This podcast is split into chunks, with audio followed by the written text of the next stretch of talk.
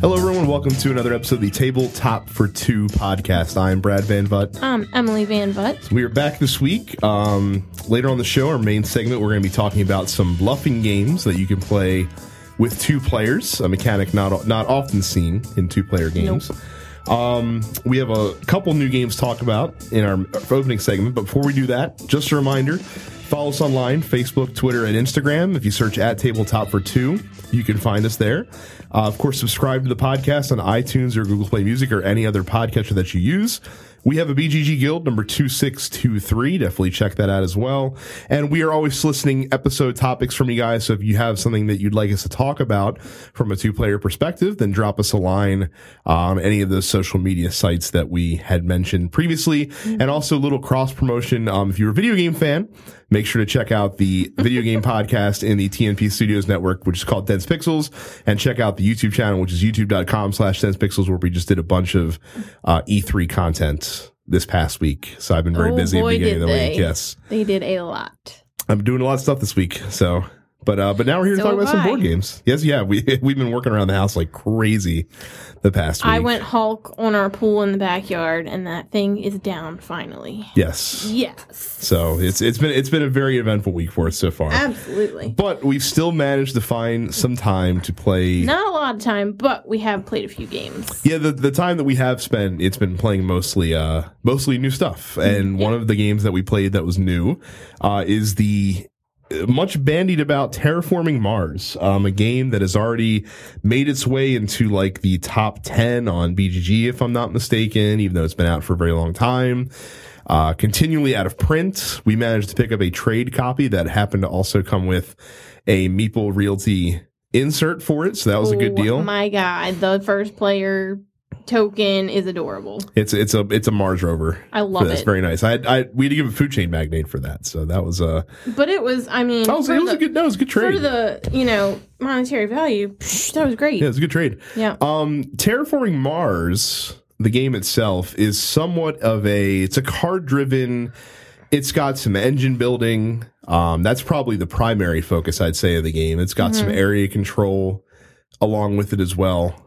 Because you and each of the players are literally trying to take Mars, and you're each representing a corporation, and you're trying to terraform it as you see fit. And the terraforming is a necessary part of the game because the game will end once Mars has reached a habitable level of oxygen and temperature, water and temperature for the human race. So that's what you're all driving towards. But in the meantime, you're trying to score victory points, and the way that you're going to be often doing this is through card play. So each round of the game, you're going to be drafting cards that are dealt to you, and those are the cards that you have to keep in your hand. But not only do you have to draft the cards and choose the cards you want, but you also have to pay for them. So you have to make sure that the cards that you pick are the ones that are going to help you. Emily's laughing because when we first started playing, I was half paying attention when he was explaining it to me, and you have to buy the cards. So you admit that this is a product of your own making, then? Kind of, sort of. Yeah. But then when I asked you, I'm like, so I have to pay for this, and then I have to pay for it again. And you're like, yeah. But you didn't. Oh, I explained it. You just didn't listen. Like there's a small fee when purchasing the card itself. There is a usually much larger fee for actually playing the card out in front of you. I was paying double. Yes. Yeah. Not ideally. Fortunately, we managed to catch it early on in the game and balance out the money. I have so little money. Right? I was like, because you have to pay for these and then pay for them again. He's like, not the full price. I'm like, oh shit, that's what I was doing. Yeah, but you can't keep every card that comes your way. I mean, you can, but it'll hamper you later on down the road. And the different cards, there's three different types generally. There's like one-shot instant use cards, which have an effect and then go away as soon as you play them. There is permanent effect cards, which give you special abilities or symbols, which are used for other cards, things like that. And then there are action cards, which are cards that, when played in front of you, basically give you an action that you can activate every round as well. And each of these cards has varying costs. They also influence your other resources. So you have a ton of other resources like steel or titanium and steel and plants and energy and heat that you're trying to compile that you have to spend in different ways. And the cards are basically going to adjust these. There's also resource production that happens that those tracks get adjusted as well through different card play. Well, and like you said, there's symbols on some of the cards, and like I had one where I needed energy symbols. So I had all these energy symbols, and I played out this card, and it's like you get to add one money to your thing for each energy symbol. So, you know, you got to kind of work around whatever you're trying to do. Well, the cards give you a direction to kind of steer off. It's kind of however they fall for you. I mean, that's how it seemed to fall for me, was that I was getting all the energy. I could see that. And then you're also a lot of the cards are worth victory points at the end of the game as well. Mm-hmm. Some of the cards acquire specific types of resources as well, which make them more valuable at the end of the game. You'll also get victory points for controlling different areas on the board, like the different gardens that you can put out, which help raise the temperatures because they emit greenhouse gases, and the different cities that you can build on the board. You'll get victory points for those depending on how many gardens they're surrounded by. So just lots of ways to earn points. And it was a pretty good game. I definitely see why it's getting the amount of hype that it does. Now, I think the two-player version, I've heard this complaint about it before, does last a little longer because the end game triggers are the same whether you're playing with two players or with the full contingent of, I think it's 5 players that you can go up to. Either way, the game ends when each of the gauges gets maxed out, basically. So with two players, obviously, each player is going to be doing more personally. I feel like we did pretty well, though. It did kind of drag on for me at the end of the game a little bit, but by the time we got to that point, though, I didn't care because I was having fun with the engine building, because once the game gets rolling, that's really when you can start. Right, the first couple of turns kind of suck. Well, it's slow going because you don't have a lot of resources built up. It's one of those types of games where, you know, your resources are limited and your production is limited when the game starts, so that you can't just go flying off. Now, we did play the beginner game, which uses generic corporations for each player. The advanced game does have other corporations that are used. Which each corporation has like a special ability, so I think hopefully that'll help with it. There's also a whole other set of cards that's in the box that we didn't shuffle in that are also like an advanced game sort of thing. So there's definitely a lot of replay value in the box for sure. But yeah, Terraforming Mars was good. I can see why people were so hyped for it. It's not the best thing I've ever played. But I really had a lot of fun. Oh no, it was a lot of fun. So let me ask you this question, because this is what I was thinking about before we start playing it, is if we had gotten a chance to play this last year, would this have made our top 10 for the year? I don't know if it would have made my top 10. I don't think it would have. I think we had a strong enough top 10 that this wouldn't have cracked it. Right. So like I said, this was good and good enough to stay in our collection too. I mean, maybe top 20. Well, I mean, we didn't play that many. No, but I'm just saying, like, in there. Yeah, but it wouldn't crack that top tier, I don't think. No, it like I said, good enough to stay in our collection, good enough to warrant repeat plays, but I wasn't over the moon for it. I'm actually a little surprised that it shot up the BGG rankings as fast as it has. Yeah. Because like I think it's good. I think it's not that good. I will tell you, I am really glad that we have the insert and the player trays that are fancy, because man, if we had to like position the cubes on that flat surface, and if they got jostled, that would be yet another reason I'd be happy to have the table, because the boobs wouldn't be pushing things out of the way, and then I would forget where it was and everything else. Well, I remember Eclipse is another one where it's like that, where there's a lot of like the exact positioning of your bits on your player mat are very important, and if they get knocked about, it could be very difficult to remember where everything was. So the insert that if you do like this game and you play it, I would definitely recommend checking out one of the insert or player tray options that are out there. They do sell the trays separate, don't they? Mm-hmm. Yeah. Because they're really, really nice, actually. They were. So, but yeah, Terraforming Mars, we like it. Like I said, it's going to stick around our collection. I already made it go on the shelf. Yes. Yeah. So yeah, if you like drafting, it works. It's a good drafting game for two. If you like, Actually, I don't even know if you would consider that card drafting, really, because it's not like you pass the cards around. You're just kind of picking from stuff that's given to you. More hand management, I guess. So, but yeah, that's Terraforming Mars. And more luck of the draw. Also, too. It's funny, though, that you like this and you don't really like Race for the Galaxy. Because to me, I could see them fitting a similar vein. Race for the Galaxy was like a foreign language. I'm saying once you get past the symbolism, though, because one of... I like Roll for the Galaxy. Right. Race for the Galaxy just was... And also possibly a byproduct of us playing it too soon. Mm-hmm. Maybe if we tried it again now, it would be better, but maybe we played it too soon when we first started. You heard it here first. Emily is giving me the go-ahead to reacquire Race for the Galaxy and check it out. So. I am not. Oh, lordy lord. He would, too. Can I tell you, this man loves to reacquire shit that he's already bought. Yep. Next on the list, we played Morocco. I like this game. Yeah, this is a game from Eagle Griffin. It was developed by Ben Pinchback and Matt Riddle, who also designed Fleet. Another area control. Yeah, kind of, sort of. This one's much more of a straight-ahead like strategy game, though. Yeah, in Morocco, you are... So the way the game works is that you are acquiring information cubes. And the way that... that's done is actually kind of clever because each player will take turns. There's like a pentagram on the board, and at each point, there's five different color information cubes, and one of these cubes resides. And each player takes a turn moving this pawn to one of the points on this pentagram, and that player will get the color cubes that are adjacent to that space, but then the other player gets the color cube that's on that space. I didn't really find it necessary to really pay attention to what I was giving Emily when we were playing, but it's a cool mechanic nonetheless. Yeah. And then in the second part of it, you have to roll dice. Oh, that's only with two players. I'm not worried about that. So, well, it's kind of important because if they want to play with two players, they need to know that. It's not an important rule to go over.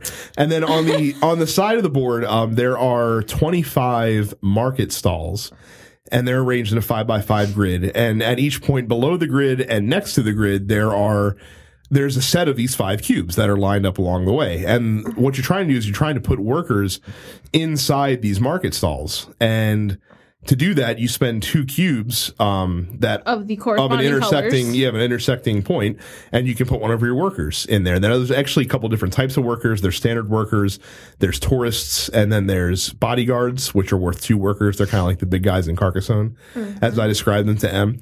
But what you're trying to do is you're trying to get a worker value of 4 inside of the market stall. And then once that happens, the stall will close down. And it's important because whoever has control of the stall will score a greater number of victory points, but it also lets you put down your, like, a control tile that has an arrow that points in one of the 4 orthogonally adjacent directions. And that's a big deal because that arrow basically gives the stall that it's pointing to a worker value of +1 for you. So it makes it easier to take over the next stall. Each stall also has a number of these. Also makes it easier to be combo-tastic. Yeah, because you can, but if you point at a stall that has a worker value of 3, then that'll trigger that stall, and you could conceivably close a bunch of stalls with one action. Yep. There's also juice tokens that go around the stall that are worth 2 to 4 points that you claim based on where your worker is positioned inside the stall, but some of the stalls, basically almost every juice tile is shared by 4 stalls, but it's whoever the first to claim it is the one that actually gets it, and that's hidden scoring for the end of the round. So that the game just kind of goes around in that fashion where you're taking turns first claiming cubes and then putting your workers out, and you keep going until a certain number of stalls get closed. You add up all your extra victory points, and whoever has the most points at the end wins. Very simple game. Right. There's also gold coins. Right, yeah, and they let you swap out the position of colored cubes on the sides of the board. Yeah, if you needed to. Sorry, I just thought I'd add that because that helped me out a lot. Yeah. So, but you like this one a lot, huh? I did. It was slow going at first, I will say. It was. But I think that was I was trying to get the hang of it, too. Well, there's not much you can do until you start getting some extra cubes to put out your... better workers. The tourist worker basically lets you, he moves on to another stall when he's done, but it's only like a one-shot deal for that to happen. Yeah, like I said, very simple game, but I enjoyed the plan ahead nature of it, trying to, you know, plan and trying to be the first to grab those juice tokens at a specific stall, like, you know, if your opponent... Man, I was swimming in juice tokens. Well, we both were. I mean, we both got a lot of points from that. But yeah, trying to like race your opponent to them as well was kind of cool. So yeah, this was good and a quick game too. I think we played it the first time in about 45 minutes, give or take. We'll shave that down over time. Yeah. Yeah, and Morocco is solid. It's definitely on the lighter end of the medium scale, for sure. So it's not something that we'll probably play too terribly frequently. But this one is short enough that we could also, if we want something that has some strategic depth, but we don't have a ton of time, that this might hit the table in those kinds of instances, I think.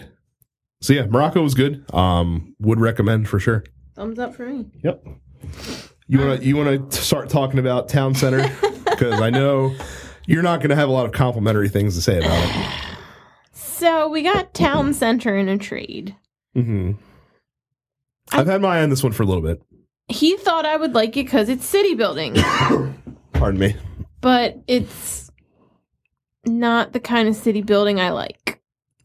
What do you mean it's not the type of... It reminded me a lot of a very much more complex version of like Blueprints. Well, I liked Blueprints though. Because I was actually trying to, you know, make something, and that made sense. This one, I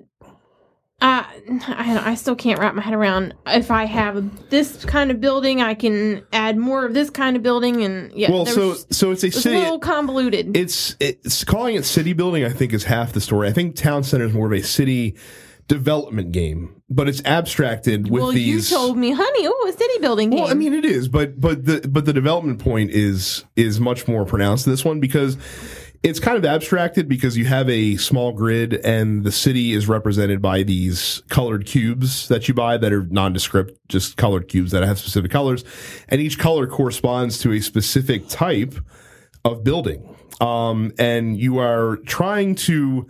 Essentially, you're trying to get office buildings into your city so that you attract residential buildings. Because essentially, if you have a built-up office district that's near a small residential area, that area will grow to meet the demand of the offices.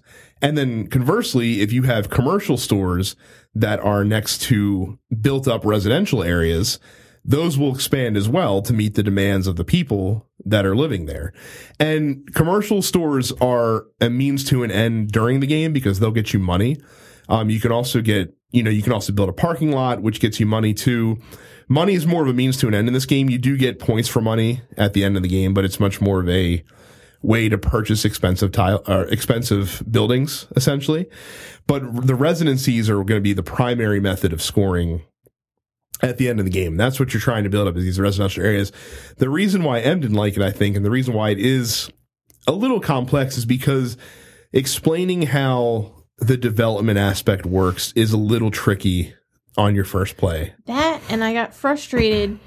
Okay, what was it? Blue cubes and green cubes. You cannot build blue on top of blue unless you are able to develop because of another set of buildings. You can't construct residences next to residences, and you can't construct commercial buildings next to commercial buildings, but they can develop to be larger as they go. You just can't do it yourself, if that makes sense. I kind of got it most of the way through the game, but M was really far gone.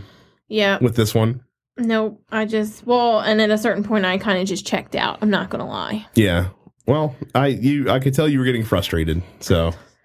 Which is a shame, because like I said, I think the game is kind of clever, and I think I liked it more than I let on. But I also get why M was not a fan of it, because it was a little overly complex for what it was. That's what I said. It was too rulesy for what it was. Well, I wonder if this is an instance where the presentation of the game kind of belies the depth of it, if that makes sense.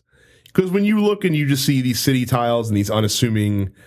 you know, cubes that are they're just plain cubes that are colored. You know what I mean? There's nothing descriptive about them or anything of that nature. Right. I could see where you might kind of get suckered into thinking it's a lighter game where it's actually not. It's not, I wouldn't call it even heavy even, but it's a lot more complex than most games like that would be. So like I said, I dug it. I know you didn't. We're getting rid of it because I don't think you want to give it another chance. Nope. And that's fair. So that's. I think I've gotten to the point now where I know. If I will allow a repeat play or not. Fair enough. This one is an hard pass. Well, that was Town Center, Laced M. Not a fan. Nope. That's okay. I'm not going to like everything, just like you're not going to like everything. So the last one that we're talking about, this is actually a game we've had for a long time, but we haven't really talked about on the show, and we busted it out yesterday for the first time in a long time. And this is Ghost Stories from Antoine Boza. It's been over a year since we played. I know it might be over two, honestly. It's been I know it's been a very, very long time since we played it. This was the first ever cooperative game that I think we bought. And this was in our collection when we just had like Carcassonne and Ascension, and then we bought Ghost Stories. It's still probably one of the most brutally difficult co-op games that we own. And we got our butts whooped in how long last night? Oh, it didn't feel like minutes? It took very long. Yeah. Ghost Stories, for those that have never played it before, is a game where you are like Buddhist monks basically trying, or not Buddhist monks because you have swords and stuff. You're basically ninjas trying to protect this town. Samurais. I wouldn't. No, you're not samurais. Where you're trying to protect this small village from Wu Fang and his ghostly incarnations. And the village is arranged in a 3x3 grid, and then each player has a board that resides next to this 3x3 grid, and then there's always four player boards on there, whether you're playing with less than four players or not. And during your turn, every turn that you have, ghosts will appear on the board, and the ghosts usually come packed with some sort of terrible, debilitating ability that come with them as well. And when it's your turn, you can move optionally to one of the other spaces on the map. But then you have a choice. You can either try to exorcise one of these ghosts that is next to you, or you can ask for help from the tile that you're standing on, because each tile also has like a special ability that you can take advantage of. Some of them let you instantly kill ghosts. Some of them give you like these Buddha statues that you can place, which kill ghosts when they land on them. Some of them gets you these special tokens, which makes ghosts easier to defeat. You can resurrect your dead allies, stuff like that, stuff to help you along your way, basically. When you attack a ghost, you take three colored dice and you roll them. Each ghost has like a number of symbols that are of a certain color, one of five colors. And if between the colored symbols that you roll and these extra tokens that you possess, if you have enough that you can spend on that ghost, then you defeat it and it goes away, and might get you a bonus also when you do that. I think part of our problem last night was we weren't getting any help as far as getting some nice ghosts at first. We got like from the get, we got hammered with, haunters and everything else. Right.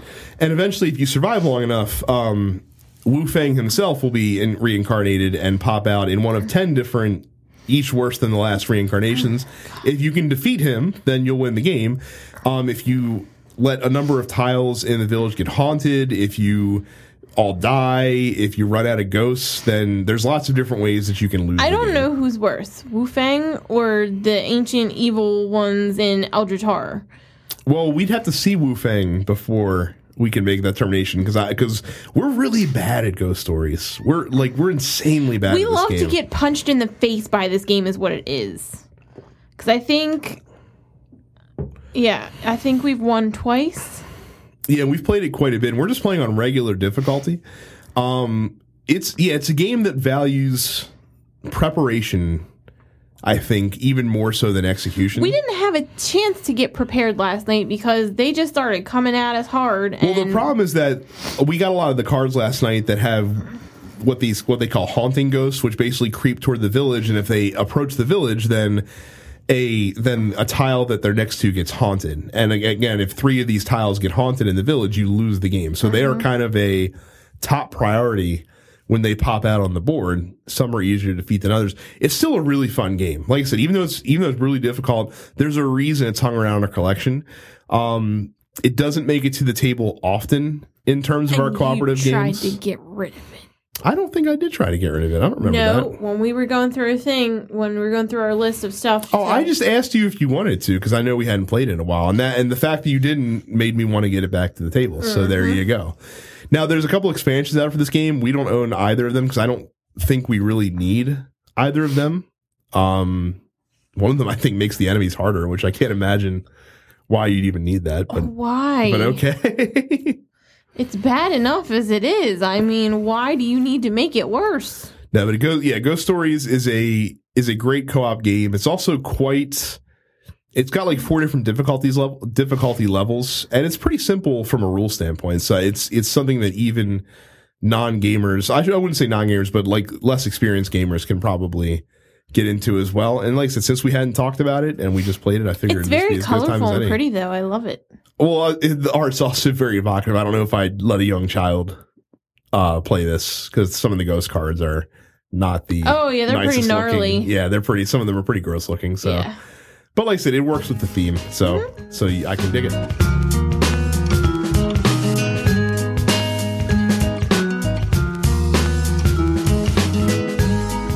So something we've been struggling with here is whether or not to back the new Zombicide. Yes, so on Kickstarter right now, the sequel or newest big expansion for Zombicide, Black Plague, which is called Green Horde, is on there, and there's some cool stuff. Basically, there's zombie orcs that are in this version of the game, and there's a cool mechanic where they, like, this horde of orcs builds up outside of the game for an indeterminate amount of time, then at some point they'll just all be unleashed simultaneously, and you'll have this giant contingent of orcs flowing toward you. And we like Zombicide Black Plague a lot. It was in our top 10 games of 2016 when we talked about that in an episode. Probably our favorite, I would say, of the cooperative, like, skirmish style games. Mm-hmm. And it's a lot of fun. And the Kickstarter for that came with a lot of great content that we have. But I think, is that the one with the wolves? Mm-hmm. The wolves came with? Yep. Yeah. But I think that Em and I have now hit the point with CMON Kickstarters where I think it's too much now. Yes. I think it's too much. And too much monetarily wise for us because we can only do so much, mm-hmm. and too much with, we don't even have enough time to play with all the stuff we have. Well, and that's the biggest thing is that it's, we have to be really discerning at this point. Well, the CMON stuff, so what I figured out is that it, for a certain type of gamer, and the type of gamer that we are, where we tend to play a lot of different games, there's just it's diminishing returns because it's impossible to get through all of the content. Like, for example, we love Arcadia Quest. We have the base game. We bought the main expansion. We still haven't finished the campaign in the expansion, but we are on the we got one more to go. No, we are, but I'm saying we got all of our Inferno stuff from Kickstarter recently. We haven't even really touched yet because we still haven't been able to just make time to get through. Well, it. No, there's been time, but you keep shooting me down because you're afraid I'm going to kick your butt again. Well, that's not even true at all. But I'm saying we like to play lots of stuff. The Others is another game that we like a lot that came with a lot of stuff that we just don't play very often. There's a whole other big expansion with that one that we haven't even looked at because we're not even at the point where that would be a thing yet. And I think we just finally came to the realization with this Zombicide campaign. I'm like, yeah, it looks cool. There's going to be a lot of stuff with it. There's obviously going to be like a ton of stretch goals, extra characters, but monsters. We just can't do it at this point. Just can't pull the trigger. And it looks really good. And if you don't have Black Plague, I would say that this might be the version to pick up because some of the mechanics that are in it look really good. But yeah, it's just we're at the point now with CMON Kickstarters that it's just it's too much. It's too much stuff. And I'm glad we kind of realized that so that we're not kicking out, you know, these $100 every couple of months on this stuff. Now, I say that, and I still have a feeling that whenever the next Arcadia Quest thing comes around, if it looks cool, we'll still probably end up backing it. Well, but I feel like that's our favorite. It definitely gets played more often. So I feel like that one is more justifiable because we play it more. I would agree. But yes. But still, it takes up so much space. It does take up so much space. It takes up so much space. Like, I literally have an Arcadia Quest cube, and then there's still boxes sitting on top of my shelf. Well, we have the 5x5 Kallax shelf, or Expedit. Yeah, whatever. It's all the same thing. No, the Kallax are more had the real sharp corners. The Expedit had rounded corners. It's the same design. I'm just telling you. People know what we're talking about. But anyway, we have the 5x5 one, and just between Zombicide, Others, and Arcadia Quest, it probably takes up like 4 cubes. Actually, I'd say probably. Oh yeah, because I did just move stuff. Yeah. So it looks cool. If you are a fan of those games, I would certainly encourage you to check out the Green Horde Kickstarter. If you have not played Zombicide, this is the version to get. Some people still don't like it. I'm you know, if you don't like it, that's definitely your prerogative. I understand why. Like, a dice chucking game is not going to be for everybody. I think Zombicide, especially Black Plague, is tremendous fun, and Green Horde is definitely the cool way to go. For us, though, we're just at that break point with CMON Kickstarters that we just can't justify it anymore. So this one's probably going to be a pass for us. Yep. But again, just want to talk about it since that was what was on our Kickstarter list for this month.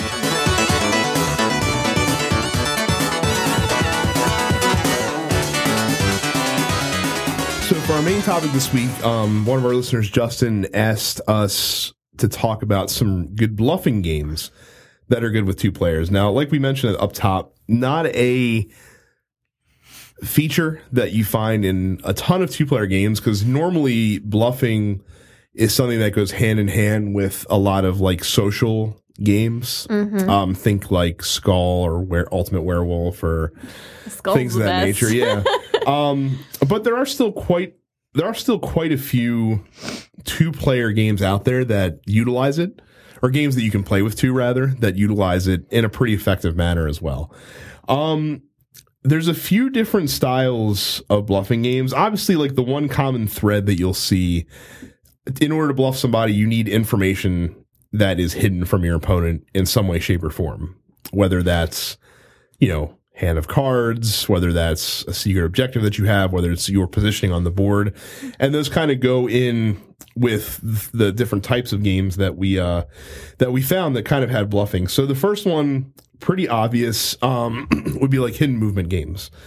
So, you know, think your Mr. Jacks, your Spectre Ops, your Letters from Whitechapel, things of that nature, where one player is moving around the board unseen and cluing in his opponents to where he is, and the other players are typically trying to hunt down that one player or catch him in some way, shape, or form.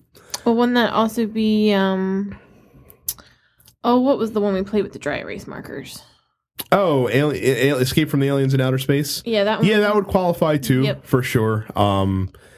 Those all kind of fall. Any game that has hidden movement, you can certainly utilize bluffing to full advantage.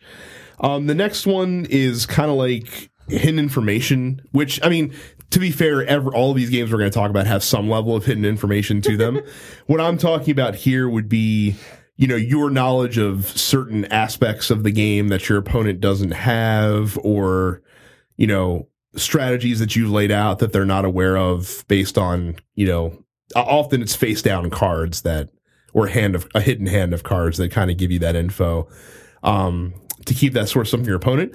And then hidden objective games is another one that I kind of fell in. And this is where your opponent doesn't know what your objective is that you're trying to fulfill. But they can possibly deduce that by basing it on like what moves you're making. Right, yeah, like what your positioning is on a board, stuff like that. What kind of cards you're taking, or so forth and so on. Right, and you can use that. You can use the fact that your opponent's trying to figure that information out to your advantage, trying to bluff them as well. So let's go into some games that work really well with two players. Let's start with just straight up hidden information. Mm-hmm. The king daddy of them all for me is undoubtedly Android Netrunner, which I will never stop talking about on this show, where the corporation player essentially gets to play almost every card that they play gets played face down in their area, and the opposing player, who's the hacker or the runner, has to figure out what those cards are, and often they spell bad news for him if he doesn't prepare himself or herself well to take on those cards. I love the bluffing aspect in Android Netrunner.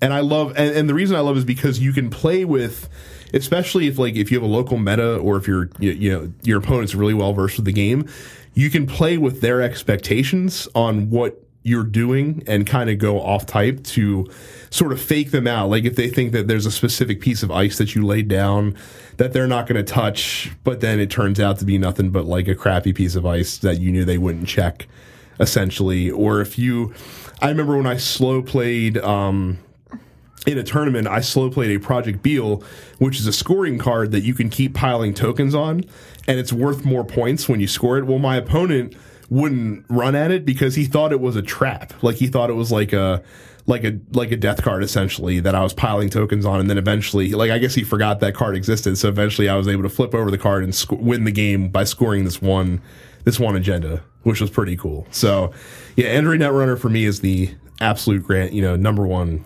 two-player bluffing game, if you're gonna get into that. I get it. I just don't like it because I tried. I'm glad that you found somewhere to go to play it, because I know you liked it so much. I just couldn't get down with it. Well, another one that you haven't really been able to wrap your head around, and you and I haven't played it all that frequently, is Yomi. I won't let you get rid of it either, because you keep trying to get rid of it. That's true. Yomi is the fighting game, card game from Sirloin Games. Let's call it Street Fighter the card game. It's a pretty close adequate for Street Fighter, where it's but which the main is mechanic, my darling husband's like favorite game ever. Yeah, but the main mechanic of the game is a rock paper scissors mechanic where each player is playing one of their cards face down. You flip them simultaneously, and you're trying to outguess what your opponent is going to do that turn, because attacks will beat throws will beat blocks, and blocks will beat attacks, and you can often use that to set up like a combo. Dodge, block, and dodge are kind of the same thing. They just have different effects. But you can use that to then whoever kind of gets the advantage can often use that to chain into like a combo on their opponent, which is kind of the main way that you deal damage. And I think this game is very clever. I actually prefer it to Battlecon, which is a much deeper fighting system and also has some of the same aspects. But Yomi's... Did we play that one? We did. You didn't like it, so we got rid of it almost immediately. Uh-huh. Yomi... I don't even remember. Yomi is simpler, but I feel like it's much more streamlined. That's why it works well. I like it because it's got all the fun characters that I know from... Puzzle Strike. Yes. Yep. My buddy... Was it Argagarg? Mm-hmm. I love him. Yeah, it's got the Fantasy Strike characters in it. Let's see what else. Oh, Fugitive. We just got this one not too long ago. Mm-hmm. Yeah, totally forgot about this one in all this. This is exactly what we are talking about this episode. You know, and this is where the Fugitive player is trying to fake out the Marshal by playing down, you know, with the step cards especially, that let them advance further along. That's what you're trying to do to bluff out there. Of course, once the Marshal correctly guesses the stuff. And as we've found, it is much easier to be Tommy Lee Jones than Harrison Ford in this game. Yeah, I think the Marshal's won every time we've played so far. Yeah. Which means that both of us are probably not good Fugitive players. No. Unfortunately. Another one, especially card-based. You'll find a lot of these games tend to be card-based because they're the easiest ways to hide information from your opponent, I feel. Oh, yeah. Thunder and lightning. Yeah, this is another one. Well, this has kind of the Netrunner thing where the positioning of the cards matters, and you're trying often to bait your opponent into going after specific cards. You mean like when I unleashed the nightmare on you? Yes, and nuked an entire row. That was not fun. And when it gets ramped up when you introduce the crown or the ring into the game as well, basically the objective card for the other player that they're trying to find to win. And I remember the last time we played, I had your winning card just kind of chilling out towards the back of one of my rows, but it was a row that I wasn't doing much with, and you weren't really trying to peck at it, so I just kind of had it chilling back there the entire game. Meanwhile, this one kept searching my hand, and I think it was the very last card I picked up was the crown, the ring, whatever it was. Right. And I was just like, and he's been searching all game, and he's so frustrated, and I was like, it was literally the last card I picked up. Well, and the other reason I think this one works, too, is because both players have the exact same deck, so both players know what tricks the other one have up their sleeve, right, no matter what, so you can kind of use that to your advantage. as you go as well. The last one that I wanted to mention, this is one that doesn't get brought up often, but I know that you and I have used this to our advantage when playing this, is Lost Cities. And yeah, you use a jerk when we play this. Well, Lost Cities is more the one where you're trying to kind of slow play your opponent into giving up on like on a certain color that they're trying to develop, and then they'll just start and they'll kind of finish off that color. They'll play a high card so they can't develop anymore, and then you just start slamming out low cards left and right. So you're trying to. I don't know if it's bluffing per se. No, you know what makes me angry with this one? What makes me angry with this one is when you decide I'm going to hoard all of the hand multiplier cards. Well, that's another way to do it too. And all of a sudden, I'm like, fine, I'll start laying these out. And then here you start. So I'm like, you jerk. Yeah. Yeah. Like I said, it's not bluffing, I guess, in the most traditional sense. But I feel like that you do definitely use like misdirection and deception to kind of further your needs. Absolutely. With this one as well. Not necessarily tip your hand right away. Ooh, I like the next one. Well, and this. So I can only think of two games for Hidden Objective. And they're kind of. I can think of another one. Well, why don't you give me yours first before we get into this? Scythe. What with the what? You get two hidden objectives in the game.